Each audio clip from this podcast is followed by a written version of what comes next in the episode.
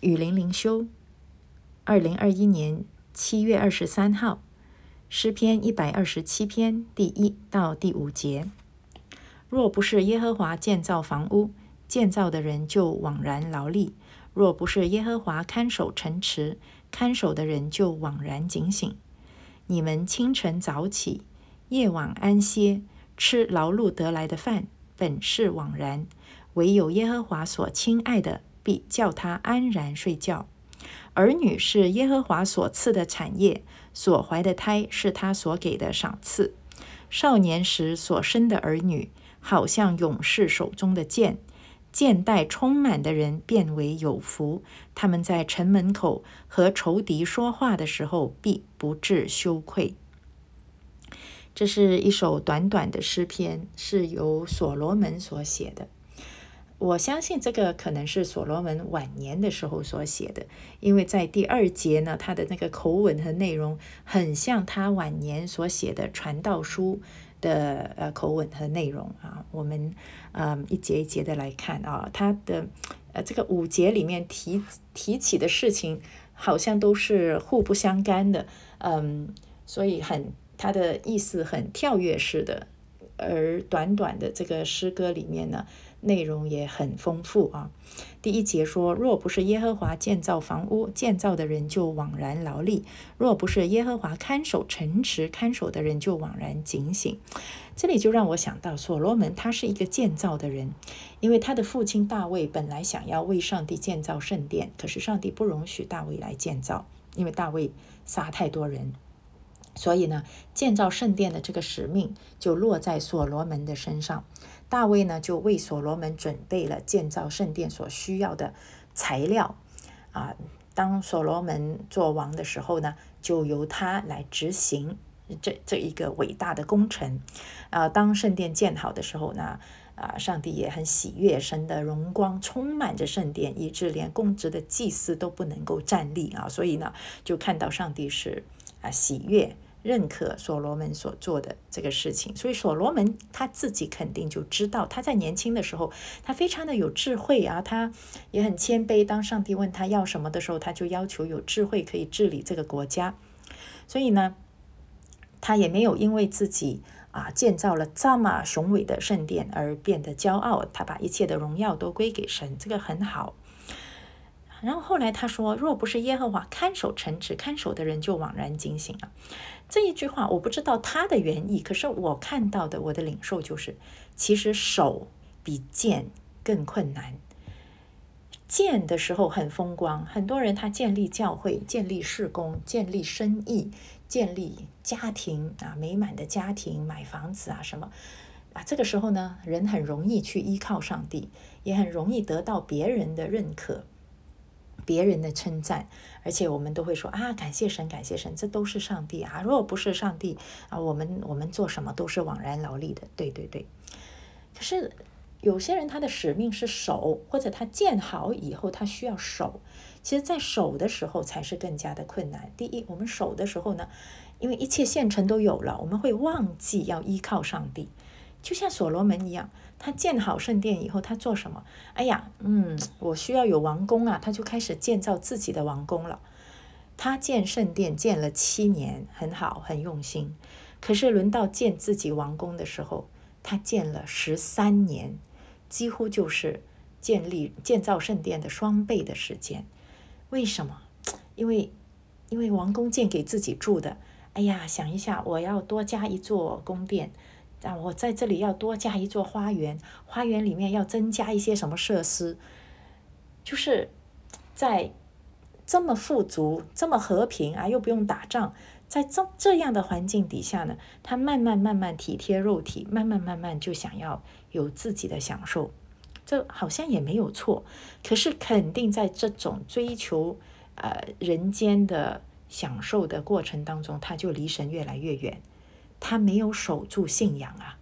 外在的圣殿是建好了，也守住了啊。圣殿里面就在开始献祭呀，啊，荣耀神呐，这一切外表都在进行。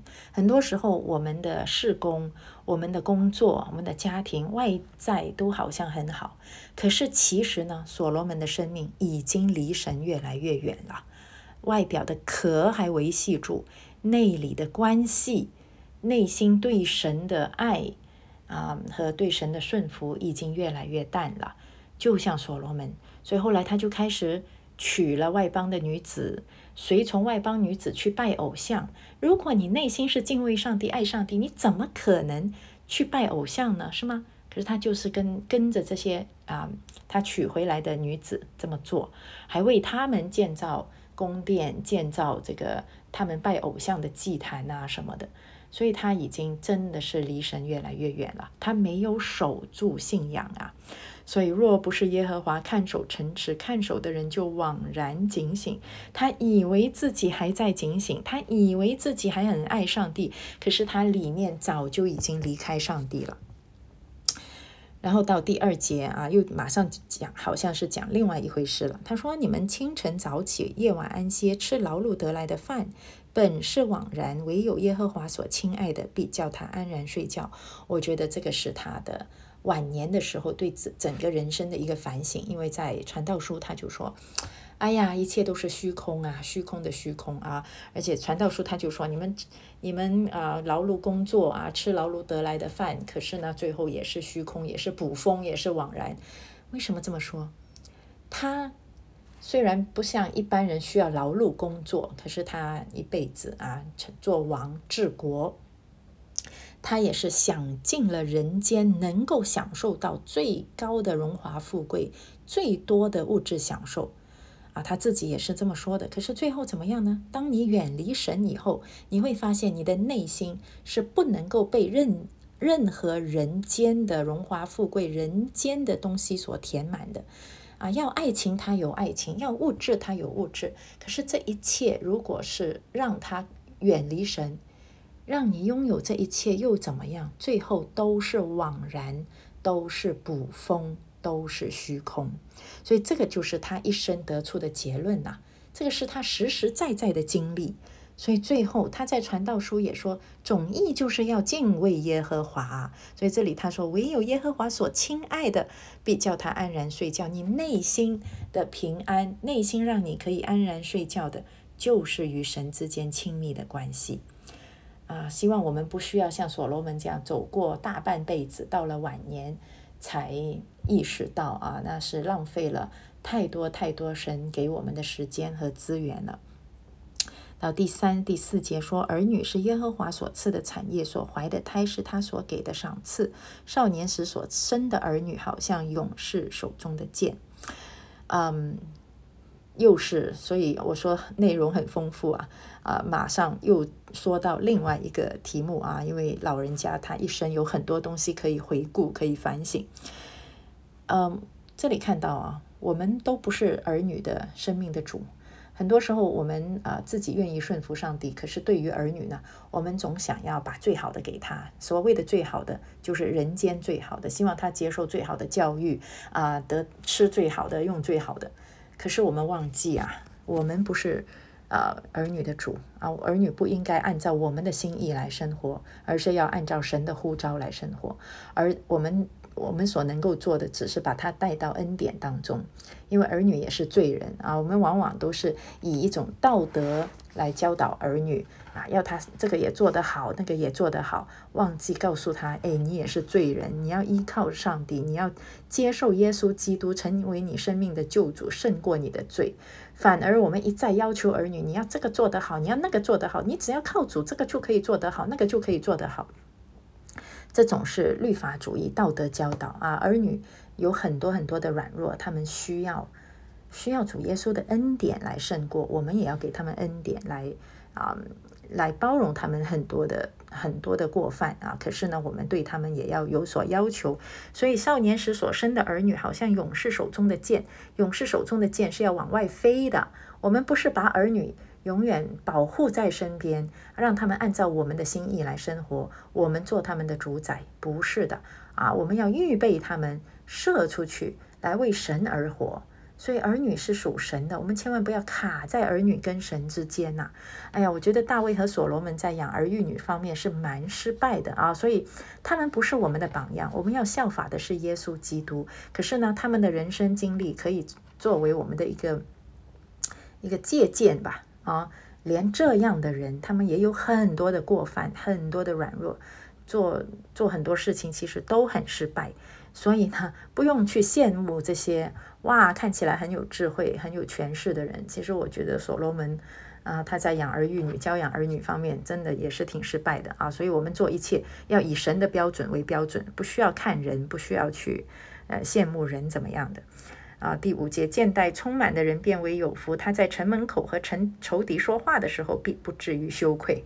是啊，所以我们羞不羞愧，不是在于哇，是不是像所罗门这样位高权重？不需要的。如果我们在养儿育女，在一个平凡人所所有所做的事情上面，都按照神的心意来做，我们一样在在任何人面前都不需要羞愧，没有人可以可以来啊羞辱我们，来践踏我们。反而像所罗门这样，你有这么多的荣华富贵，上帝赐给你这么多，可是最后你如果没有按照上帝的心意来生活，上帝一样会斥责他的。而且他在养儿育女方面这么失败，后来在他以后，他的国家就分裂了啊，所以上帝也一样不会，嗯，不会就是说，呃，以有罪为无罪。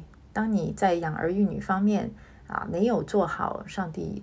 所所托付的工作啊，上帝一样让你承受这个惨痛的后果啊，所以不不是说只要是基督徒儿女就一定会好的啊。我们的儿女到底好不好？这一切的主权是在神的手中，我们要做的就是预备他们射出去。被神使用啊，我们的一生也是一样。所以呢，呃，这首诗歌真的很短，可是内容真的很丰富啊。呃，我觉得里面有很多值得我们去学习的东西。可是我们要效法的对象，肯定不是大卫，不是所罗门这些伟人。我们要效法的对象是主耶稣基督。我们行事的准则是神的道、神的教诲，这样才能够让我们一生都行在呃神的亲爱当中。我们一生才能够有内心的平安，可以安然睡觉。